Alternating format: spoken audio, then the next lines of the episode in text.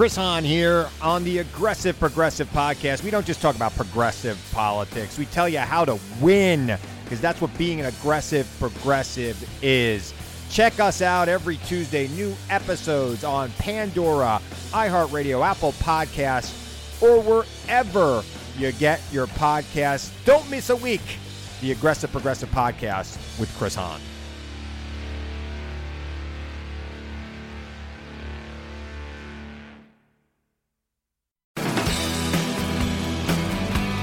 Are now listening to Bigfoot and Beyond, featuring the Lennon and McCartney of Bigfoot, the other arguably Harrison and Starr, Cliff and Bobo.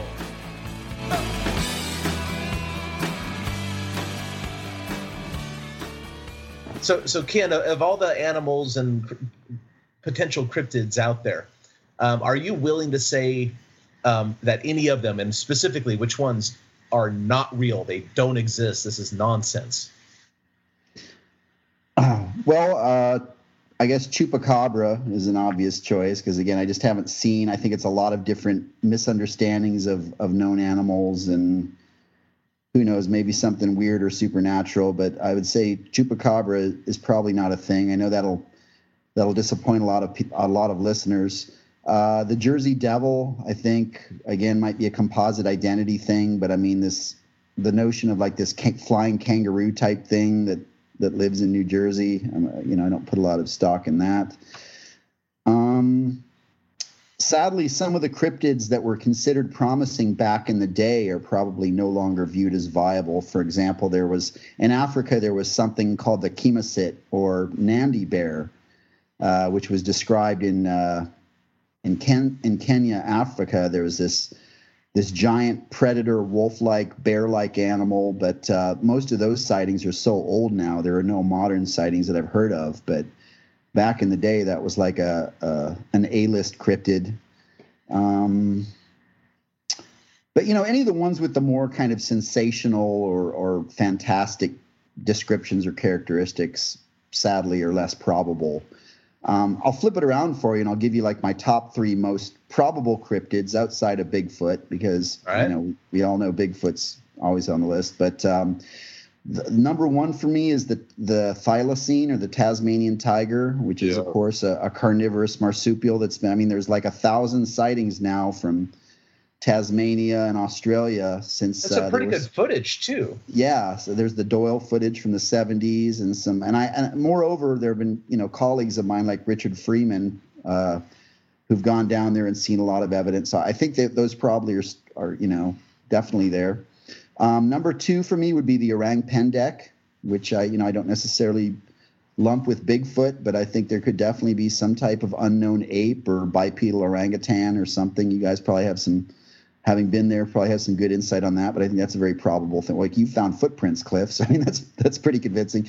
And then number three is um, the Lake Iliamna monster from Alaska, which uh, has basically been described. Lake Iliamna is this massive lake in southwest Alaska, and there have been many, many accounts of these giant fish, um, giant silver fish that are like 20 feet long, and they could be landlocked sturgeon or landlocked sharks or you know who knows? But you know i think when you look at a, a lake in, in you know a very remote inaccessible lake in southwest alaska that's basically the size of a sea well sure why, why, why couldn't there be some giant 20 foot fish that are you know endemic to that lake? So i think those are those are all very probable cryptids along with bigfoot. I think those are all kind of like the top maybe the top four most probable.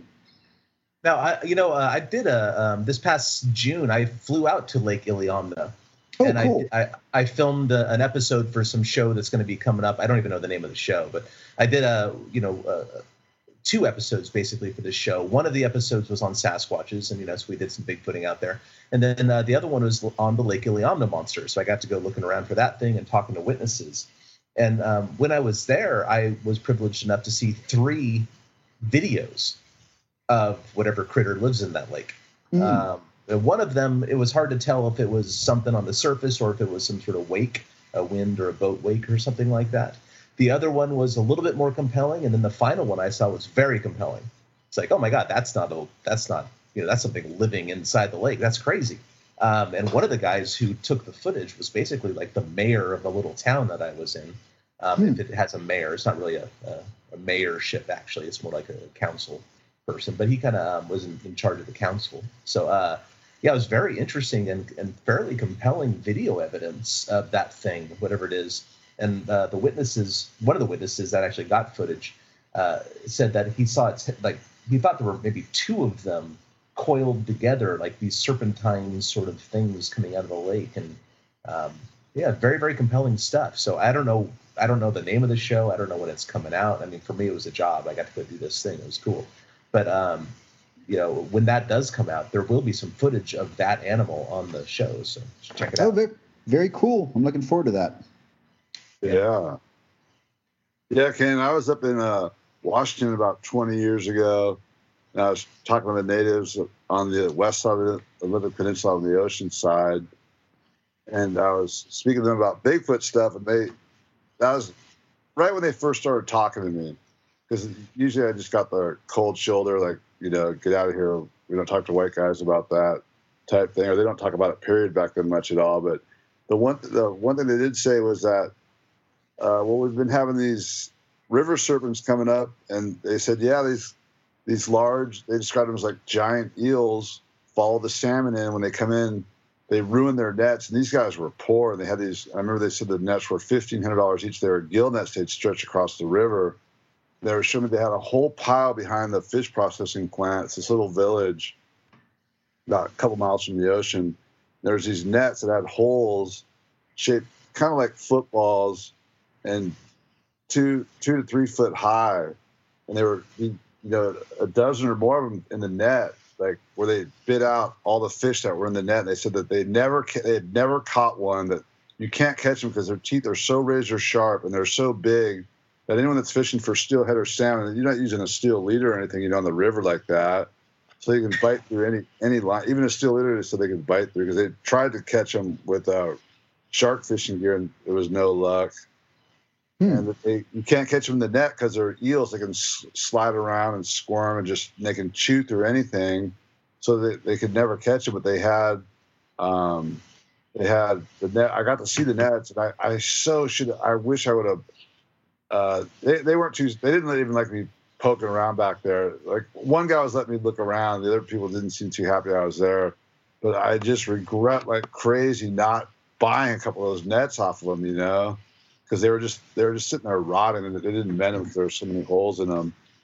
But and they also told me one story about they had used um, their anchors they'd use out there were generally uh, big like burlap bags filled with rocks, or they'd make like a wire little mesh cage and fill them with rocks, and they'd usually make them 300 pounds. And they watched one of they had so they had uh, these weights on each side anchoring to keep them to the bottom. They'd put them out there. They'd dive in the summer when the water was warm and put them in and maintain them. And then when the salmon can, they could just attach the nets to them. A bunch of them watched right, and the family had the nets right by there, right off the bridge in town. They watched the net all of a sudden drag up hundred yards upstream against the current, and then then went slack. There was a couple of giant holes in it, but they said the eel got caught in it and still swam. It was big enough and powerful enough to drag 600 pounds of rock up river against the current. Wow, it's crazy. Did, You know, did the- you find that? Because from my experiences, uh, all the places in North America, as far as I know, that have these river serpents and lake monsters, is they connect to the ocean and they have giant salmon runs. Yep. Well, So that's you- also true of Loch Ness. Yep. And uh, that's particularly interesting in light of the recent eDNA study on Loch Ness, where they, they turned up um, an inordinate amount of eel DNA that they didn't expect to in from the loch itself. You know, Yeah, absolutely. I mean, eels can get huge, right? So um, I, I'm not as familiar with the North American species. I know the conger eels over there in, in, in Loch Ness can get, you know, maybe seven to 12 feet long or something like that. So just friggin' huge. the first I ever heard about those like river serpent things is was it back in 2008 when Bobo and I filmed that episode of Monster Quest, and we were the first white guys to go bigfooting on the um, on the Yurok reservation. And because we were asking these the local native people, you know, who lives like without electricity, basically, you know, on the other side of the river, so no roads, and you know, they, they call them river Indians, the ones that have to go like use a boat to get home, uh, that kind of stuff. And we're asking them, and I'd say like, "Wait, have you ever seen a Sasquatch?" And several of these people said, "No, I never saw a Sasquatch." But I've seen those river snake things or whatever. What? And Hey, they started des- describing them, and it turns out that you know they're all describing the same thing and they all described the salmon run connection and the big holes in the nets and the whole nine. Then I started hearing about these other rivers and such on the west coast and um, kind of putting two and two together. I think that's probably what's going on in Loch Ness because it turns out there's a viable salmon run in Loch Ness. Yep. But when I approached Adrian Shine, you know that old dude with the real long beard that's in the, the old documentaries and stuff, we went out um, Loch Nessing with him when we were in, filming in Scotland, and he says, "Oh no, it couldn't possibly be something like that from the ocean because the river goes right through Inverness." But um, you know, I, it's a big old river, and just because it goes right through town doesn't mean that everything in the river is going to be seen. Because uh, living here in the Pacific Northwest, if I'm kind of familiar with steelhead and salmon traits, and like these giant, you know, three foot steelhead or you know two and a half, three foot steelhead and salmon, they go over very shallow parts of the river very successfully, but they do it at night. You know, when the predators aren't going to come down and get them, they can't. The, eagles can't swoop down and pick them up.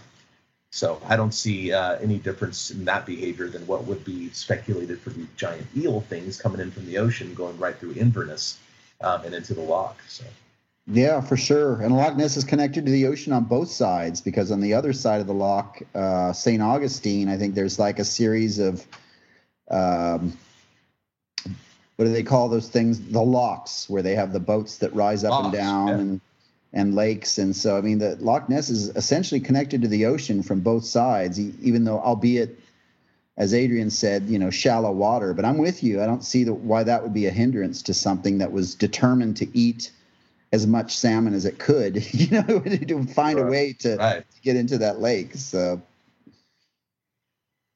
and they may not be 40, 50 feet feet long too. I mean, people exaggerate um, what they see, or they don't see all of it. They assume there's more of it, and you know, these things might be only 15 or you know 10 to 20 feet long, and in which case that's not really all that big at the end of the day. yeah, no, I, I'm with you. I think that's a pretty sound theory. People do definitely overestimate things, um, sometimes by quite a lot. If, if it's something they're not familiar with and the adrenaline's pumping and so on and so forth. So, um, you know, it's viable that the, the estimates of the Loch Ness monster through the years, a lot of those have been exaggerated, you know, just based on the excitement involved in, in the person having the, the sighting or the encounter. people are horrible at estimating sizes and weights. I, I think the same thing happens in reverse with Bigfoot. A lot of times people say, "Oh, it looked eight feet tall and 400 pounds," but it's like no, the thing. If it was eight feet tall, it probably weighed seven or eight hundred pounds. You know, mm-hmm. people. The guys, I, the guys I like listening to, as far as giving descriptions of size, are bow hunters, because they they they're they're good at the, they have to know distance and they're good at they're pretty good at size that sort of thing but yeah i, I find both people go way too big or or they well, they mostly uh, with bigfoot anyways they uh, underestimate the weight a lot No, you're right. I, You know, I found that too. hmm now, now that we're ta- we- we're back on Bigfoot, I want to bring up Ken's new book. Um, Ken uh, has a brand new book about Sasquatches out. Um, I don't have it in front of me. It was like everything you need to know or something. What, what is it called, Ken? What's the title? You gave me It's a copy called- of it. I've been reading it. It's called The Essential Guide to Bigfoot. Yeah, and you know it basically is. I, I um, the book I'm very impressed with it actually so far because um, it's not a primer on Bigfoot and it's not so technical that people can't follow it, but it's a really nice mix of both of those things. Like it, it would be an excellent first book about Bigfoot for anybody. But on top of that, people who are you know veterans of the subject, you know like myself or Bobo or you, uh, can get stuff out of it as well. Uh, so um, congratulations on that. Like it's a very very nice mix of basic stuff for the newbie and then other more in-depth Bigfoot 30 and 401 sort of class level stuff for the veterans. So congratulations, man. Good job. Thank you, Cliff. I appreciate that. Yeah, um, the reason I decided to write the book about a year ago was that, you know, because there's so many excellent Bigfoot books out there already. You know, some of them maybe a little older, but some some also some good ones in recent years. But I'm sure you guys find this as well, but with the proliferation of the internet, it's kind of a double edged sword. But with, with social media and the internet nowadays, there's just so much misinformation, bad information, and fabrications and things like that that are being disseminated. And sadly, a lot of people these days don't really think critically when they when they read an article or a blog or a post. They just kind of accept it all as fact.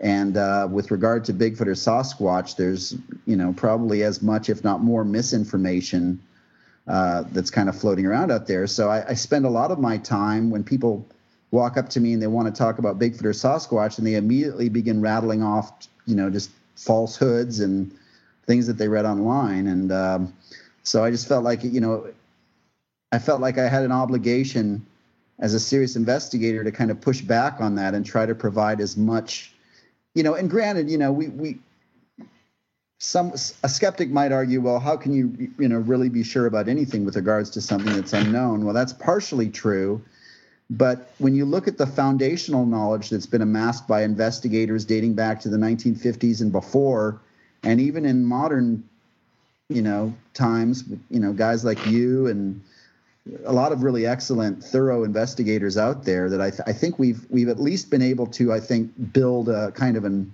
uh, an archetype or an identikit as far as what Bigfoot or Sasquatch, what we assume Bigfoot or Sasquatch looks like, how it behaves, and you know, I just I hope enough people will uh, will show an interest in the book just to try to um, you know sort of separate the wheat from the chaff and and and and try to you know try to put more weight and substance into the you know the the theories and the uh, some of the ideas that we have at this point.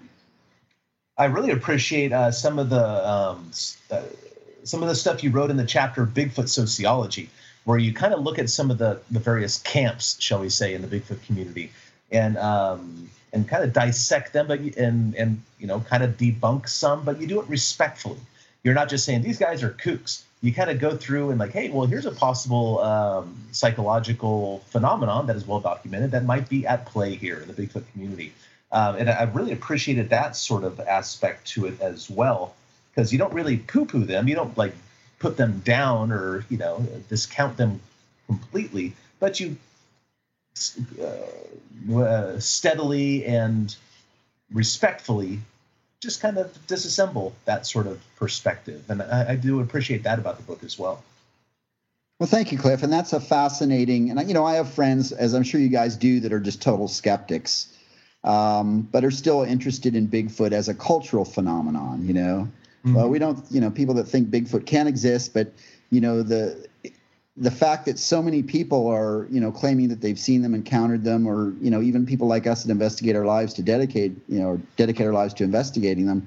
That's interesting to people that don't even think that Bigfoot could exist. But um, you know, I did spend some time um, putting that chapter together where I did interview a lot of skeptics and people that had had argued against Bigfoot, uh, and also uh, some forensic psychologists uh, that that dealt with you know different there's a sort of psychological situations and things to try to get that that perspective as well. So I appreciate that. I think. Uh, you know, there are definitely some people, and I, I try to always be diplomatic and not be unkind and dismissive, but uh, I'm sure you guys run across this all the time too, but there are many, many people out there whose claims are just so extraordinary and oftentimes seem to have kind of obtruse motivations and things behind them too. And, you know, it, it, it's very fascinating. And you don't want to be dismissive of someone that, that claims that they saw something or encountered something or, in, in many cases that they're actually habituating with with a, a clan of something on their property. But some of those cases may be true. You can't say, but um, you know the uh, the sociological and psychological implications of, of Bigfoot are, are quite fascinating. I think. Yeah, you put it plain as day in one of your sub subheadings, if I remember right in the book. I, you came out and basically said Bigfoot as a religion, and that's what it's become for a huge segment or a huge, a, a sizable segment of the Bigfoot community in some ways. Um, and, and, not just for the obsessive people like me, you know, I, I guess people could accuse me of that as well because I'm obsessive about the subject.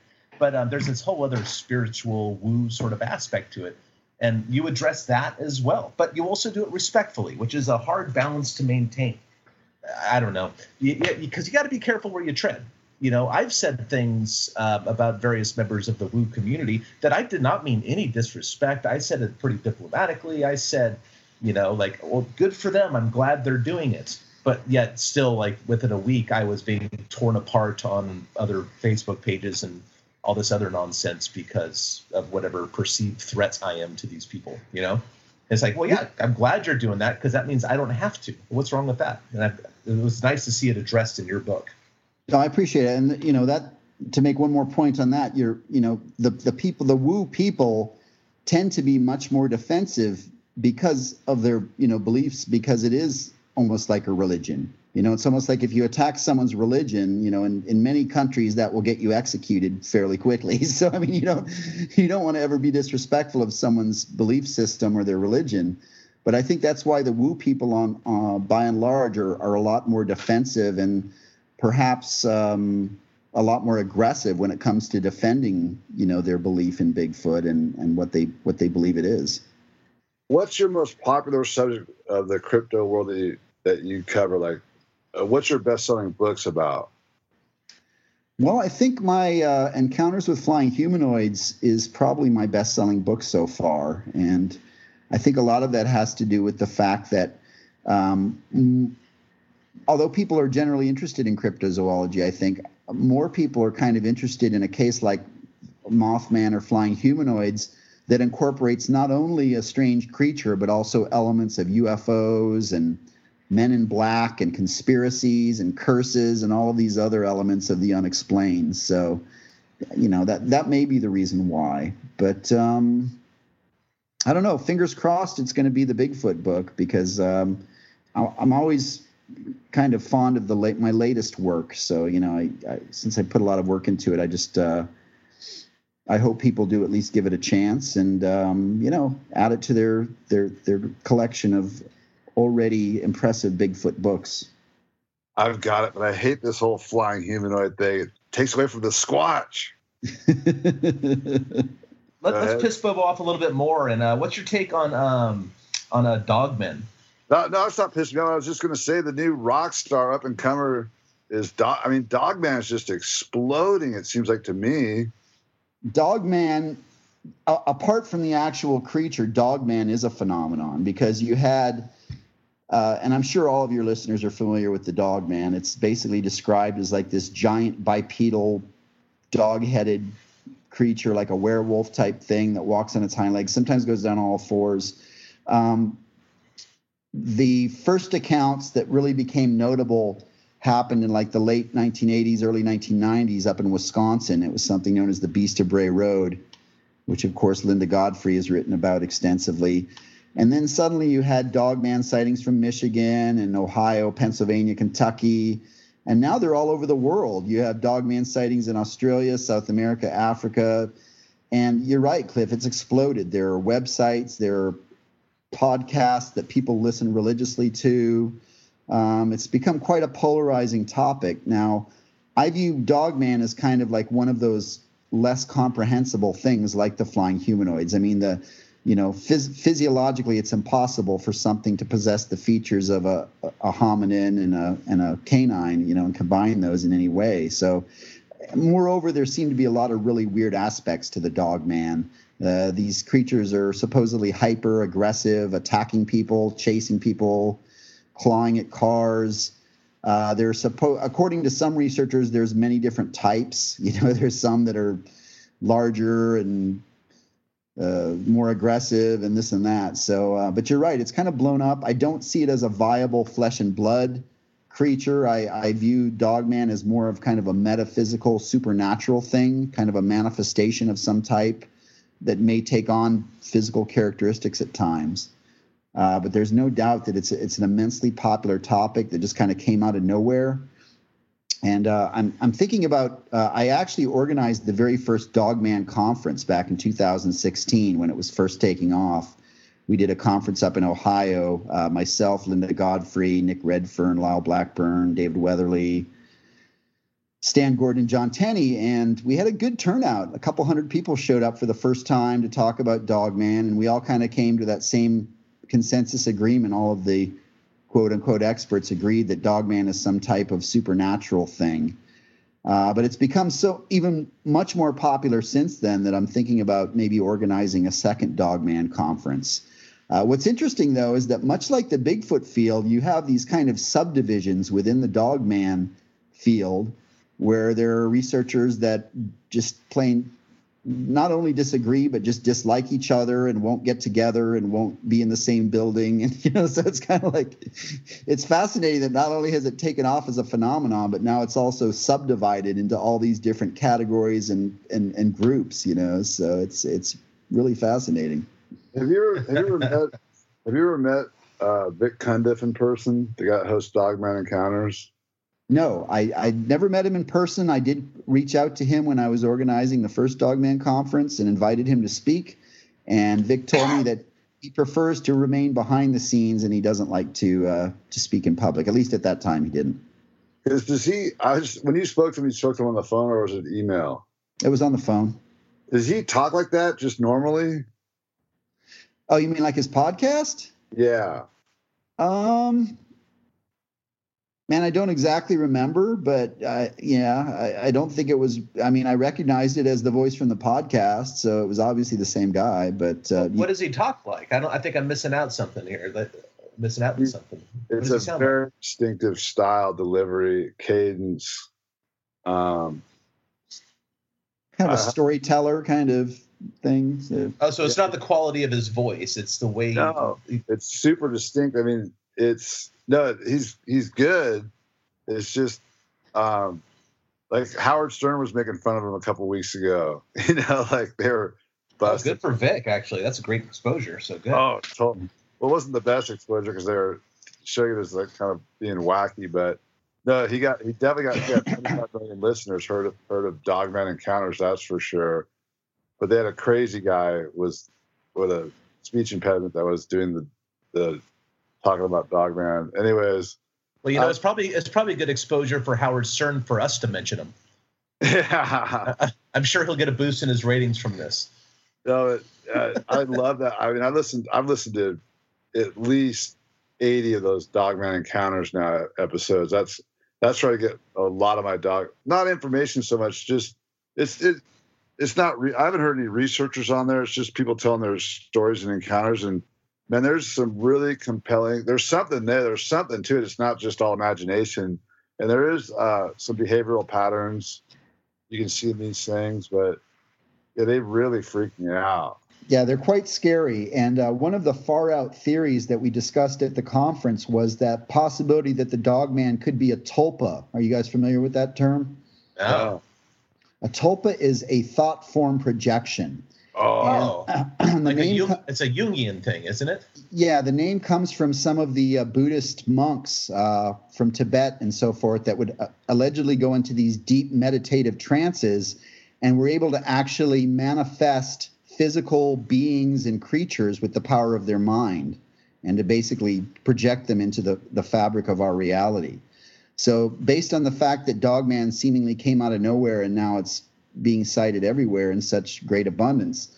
One of the, the theories is that maybe we essentially, as a culture, as a race, as a species, created Dogman with the power of our minds, and that we basically willed it into existence.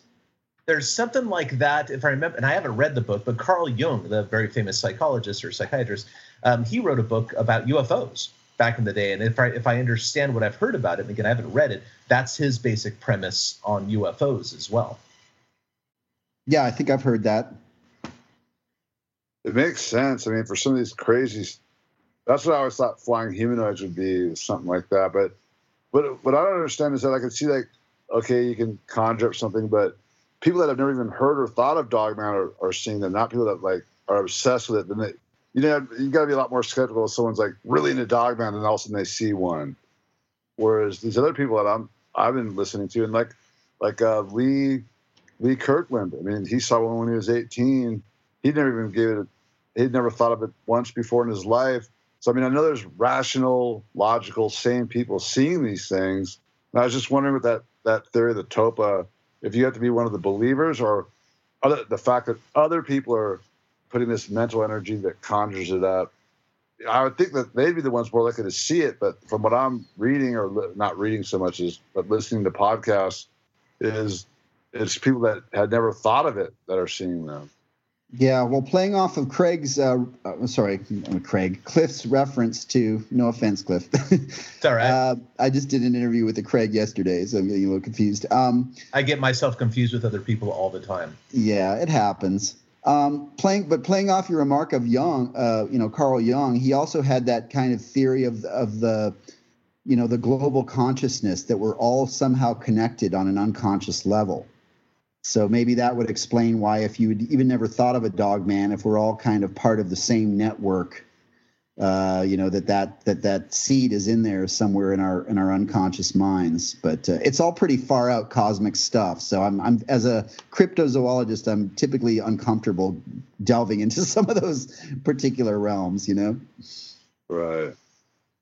Yeah, yeah, and you know that, that could. Uh, this is all psychology and like kind of the cutting edge or fringe psychology is another good way to say it, I guess. But there's that guy Rupert Sheldrake as well, um, and he talks a lot about um, the more kind of like uh, uh, along the lines of the collective unconscious, which is the Jungian idea that the more people think a certain thing, the, the easier it is for others to think that thing, even if they're unrelated. The more times you do anything physically or mentally, the easier it is for other people to do that same thing. And I guess that's probably true to some degree, like guitar playing. You know, you you look at Hendrix. Oh, and by the way, today is Jimi Hendrix's birthday, November 27th. Oh, Um, yes, you, you look at Hendrix, he was pushing boundaries all over the place. But now, you know, uh, you can pull off Hendrix stuff, like if you practice hard enough. So it's like uh, kind of almost proof in a way that like the more somebody does something somewhere, the easier it is for others to follow in that person's wake, right?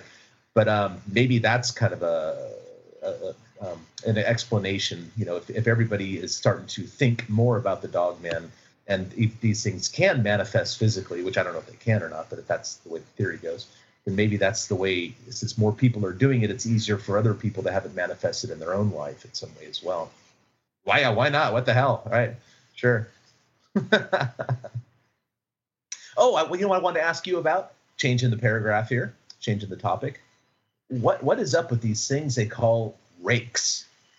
And not the lawn implement. I mean, these little golem-like monsters, you know, these pseudo-alien golem things that are occasionally seen or photographed throughout the world. What what in the world is up with that? Do you know? No, I haven't honestly spent much time on the on the rake. That is, uh, I mean, I'm familiar with the concept, and I know people that talk about it, but I I've never encountered an eyewitness or really a, a credible account or sighting. So, um, but um, you know, there's there's other things too that have gotten kind of lumped in with cryptozoology, like the Slender Man, uh, Oh, yeah. and and the Wendigo. Um, things that um, you know may have some basis in truth, perhaps either supernatural or rooted in something else. But um, all of that stuff occasionally gets lumped in with cryptozoology. But um, yeah, sorry to disappoint, Cliff. I don't really have any good rake commentary at the moment. That's, No, that's it's a- fine. It's that's one of those things.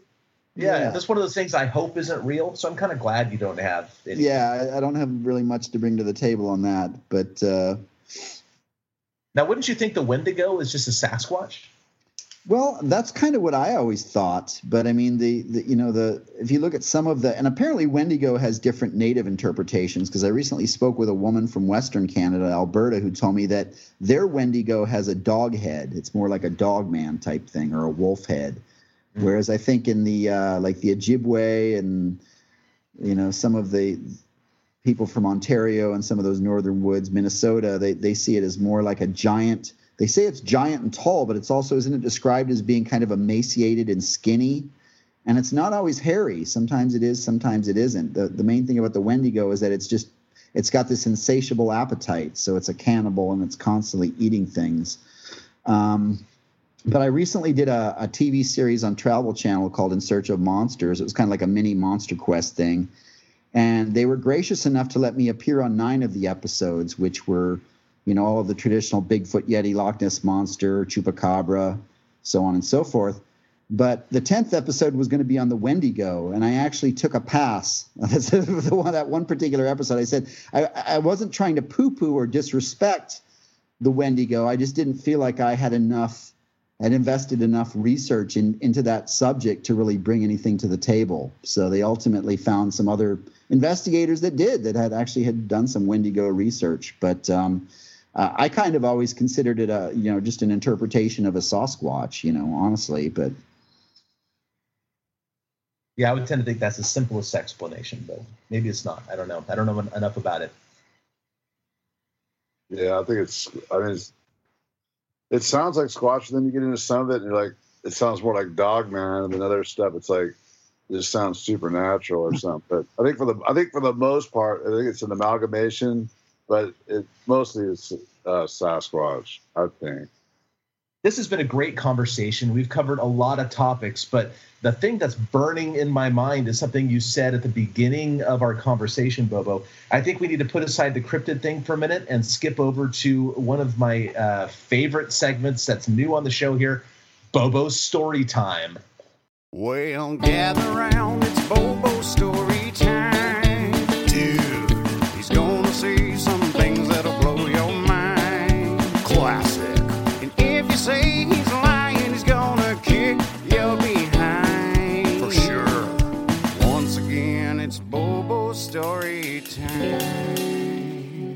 Description of felonious or criminal activity is being told here strictly for entertainment purposes and is in no way an admission of guilt or even true for that matter.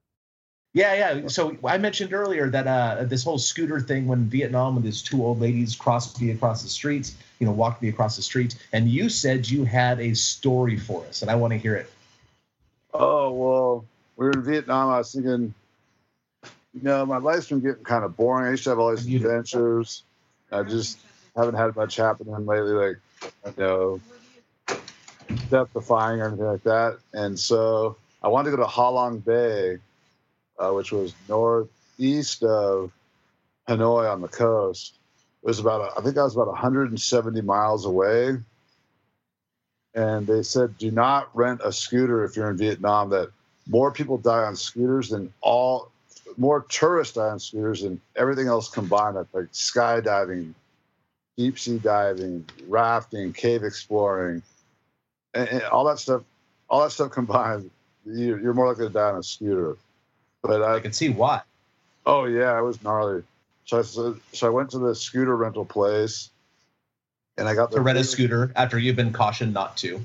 Yeah, so I went I went and rented a scooter, and you know they didn't have a helmet that fit me. They didn't have a helmet big enough, so I didn't have a helmet, and it started getting kind of bad weather. And I printed out the uh, no, that's right. It was 150. It was 155 miles, and when I printed out Google directions on Google Maps, there was 170 turns, like you know, like, and it was all in Vietnamese. The road, you know, so I wasn't getting so, much. So your Google directions, you had more than one turn a mile, and it was all in Vietnamese, and you had to decipher this to get to your destination in a land where you didn't speak the language, and you're riding around on the most dangerous thing in the country, which is a moped. Yeah, I looked like a circus bear because it was this little moped thing, and it could, well, it was more of a scooter. I think it was a, I think it was a 70 cc, so it, it had a little scoot to it. I could get going. It's 30. a motorcycle. Yeah. so I could I could get uh I could get easily get 35 on the downhills, maybe 40 something. And I'm riding out there.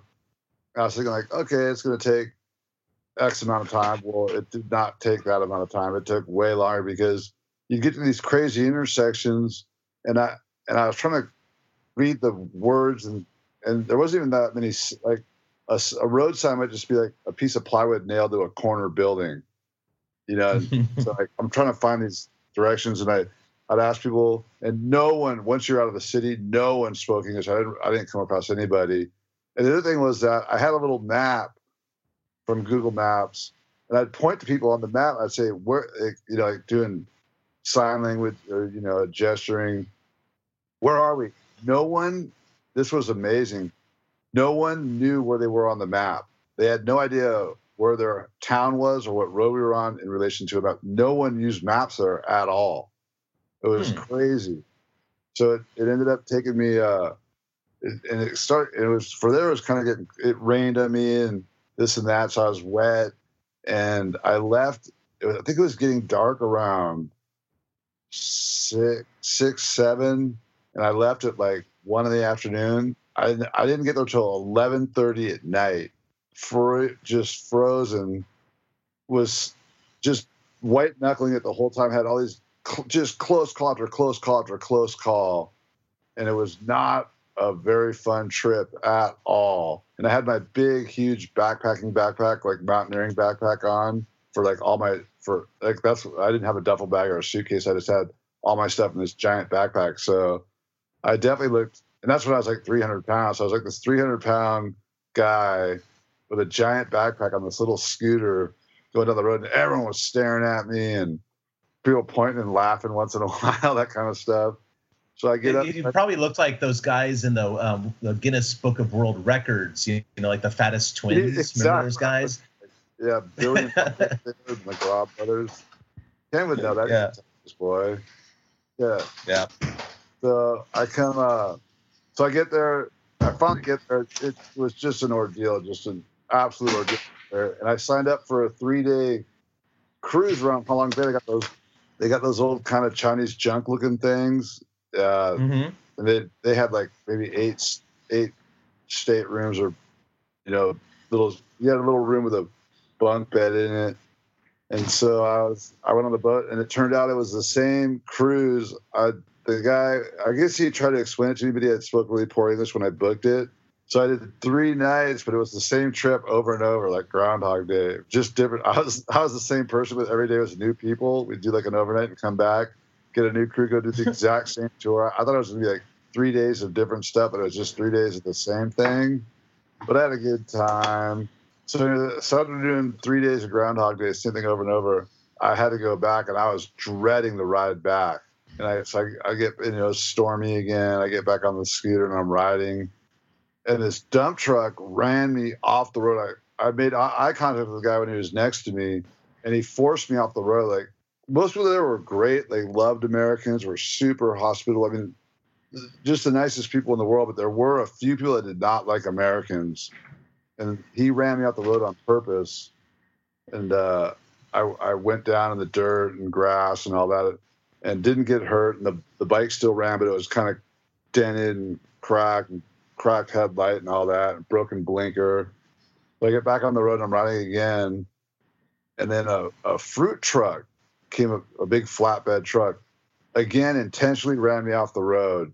And this time I was going full speed. And I was like, oh no. And I I went I crashed, flipped over the handlebars, went flying down this hill, landed in rocks and gravel, but landed on that big backpack and slid and got no injuries at all. But the, but the bike Wow.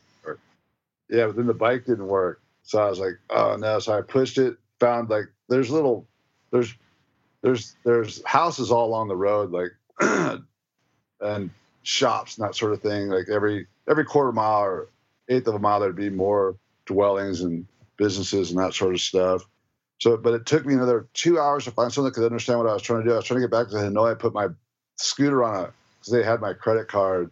So I was I ended up getting on a another uh, some kind of vegetable truck or some flatbed, and I, you know, talk got someone that kind of knew it. Oh, I got on the phone and called Wendy, our guide back in Hanoi. I was finally able to get him on the phone. Then he called and translated for me and said and told him where to go.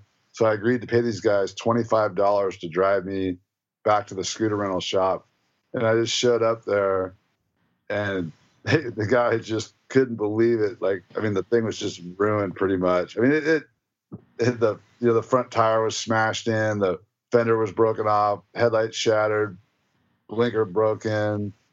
Um, the whole and it was brand new basically when I got it. The side was just where it slid through the gravel and rocks was just totally gouged and dented.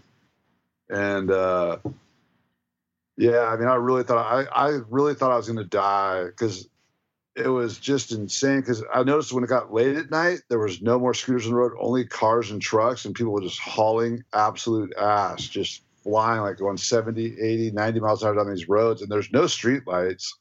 And, there, and there's you know there's potholes everywhere like giant potholes like so people are swerving around those things so like they went That, that was the scariest part. You'd see a big pothole in the road ahead, then you'd try to you'd have to look back and make sure there was no one going to come up.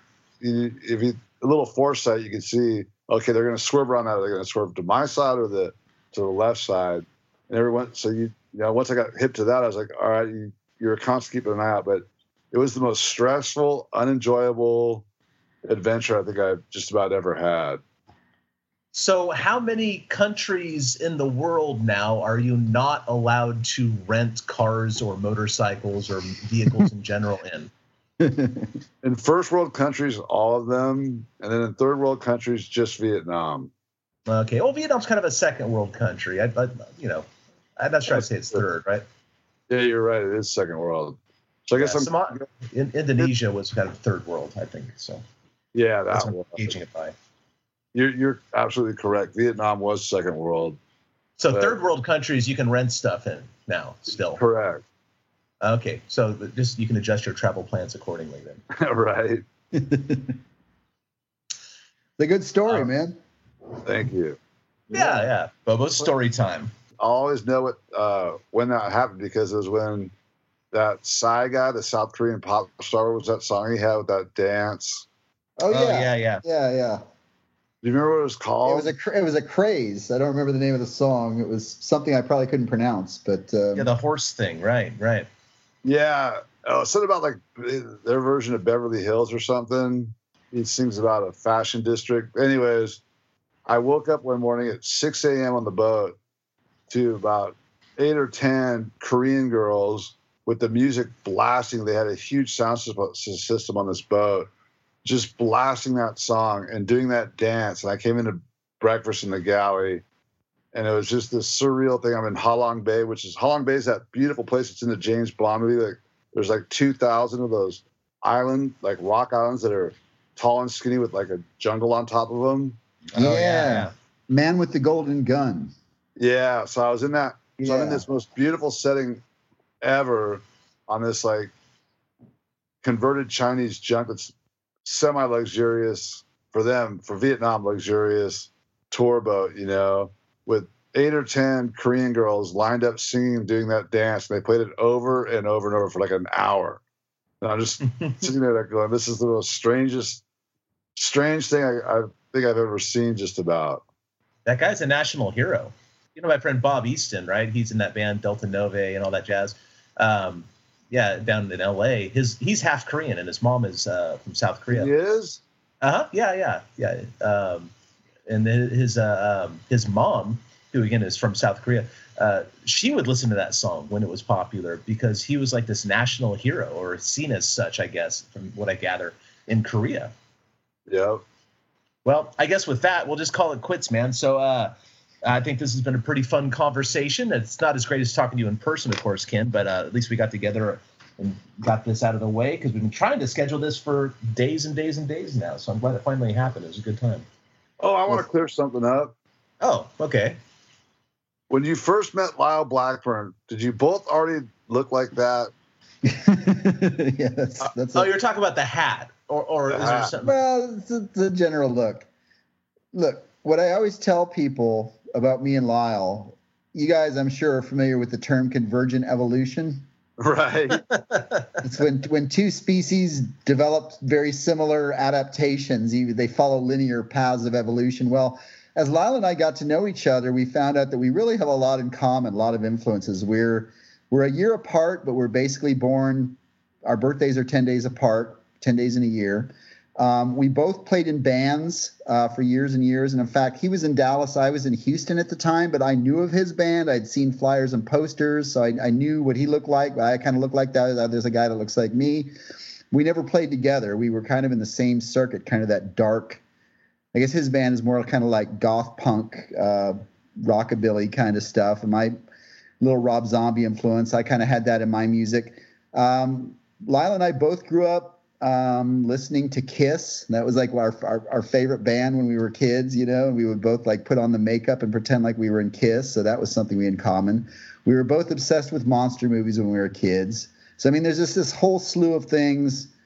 Uh, you know, both kind of outdoorsmen growing up. So you know, this whole slew of influences that just kind of molded us into similar uh, looks, I guess. Um, our personalities, we have some similarities, but also some differences in personality. But yeah, I know it's confusing to people.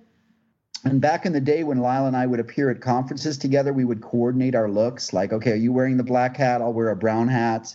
What color shirt are you wearing? you know, just it's just kind of silly, really, when you think about it. But it was kind of like we were trying to to make it easier on other people to uh, to tell us apart. But nowadays we've become comfortable enough to where we're like, you know, I'm going to show up wearing my hat, you show up wearing your hat, and we'll let people kind of sort it out. But uh, guys, I do have one awesome quick story about Lyle, uh, but I think you'd appreciate.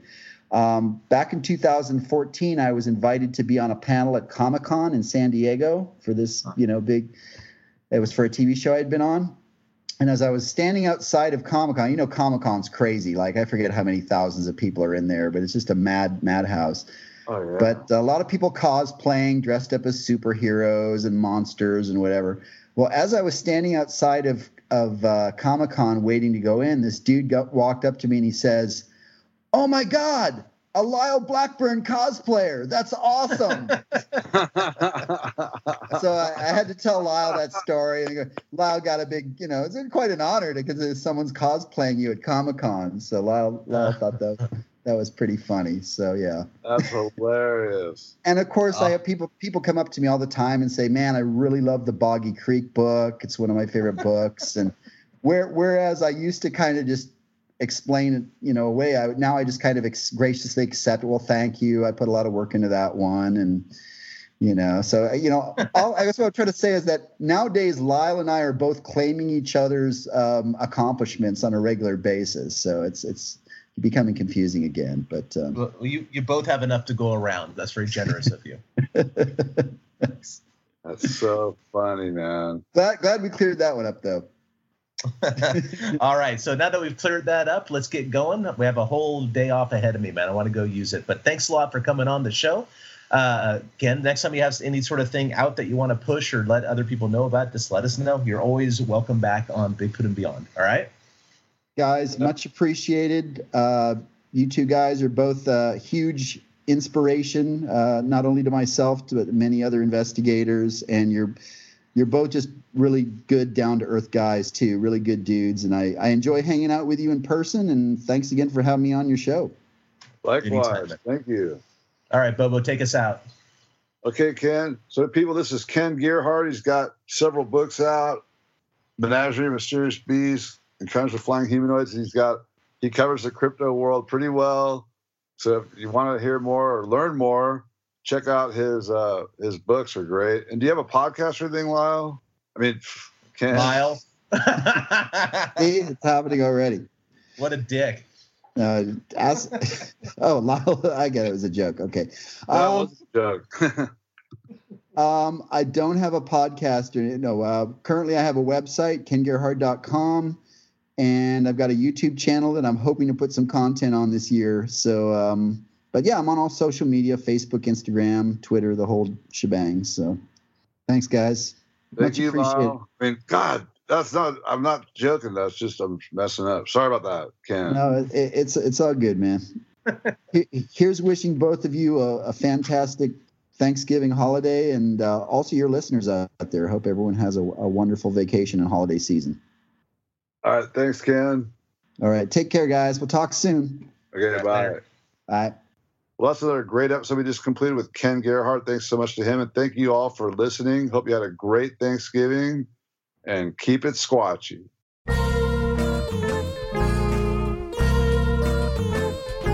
Thanks for listening to this week's episode of Bigfoot and Beyond. If you liked what you heard, please rate and review us on iTunes. Subscribe to Bigfoot and Beyond wherever you get your podcasts, and follow us on Facebook and Instagram at Bigfoot and Beyond Podcast. You can find us on Twitter at Bigfoot and Beyond, that's an N in the middle, and tweet us your thoughts and questions with the hashtag Bigfoot and Beyond.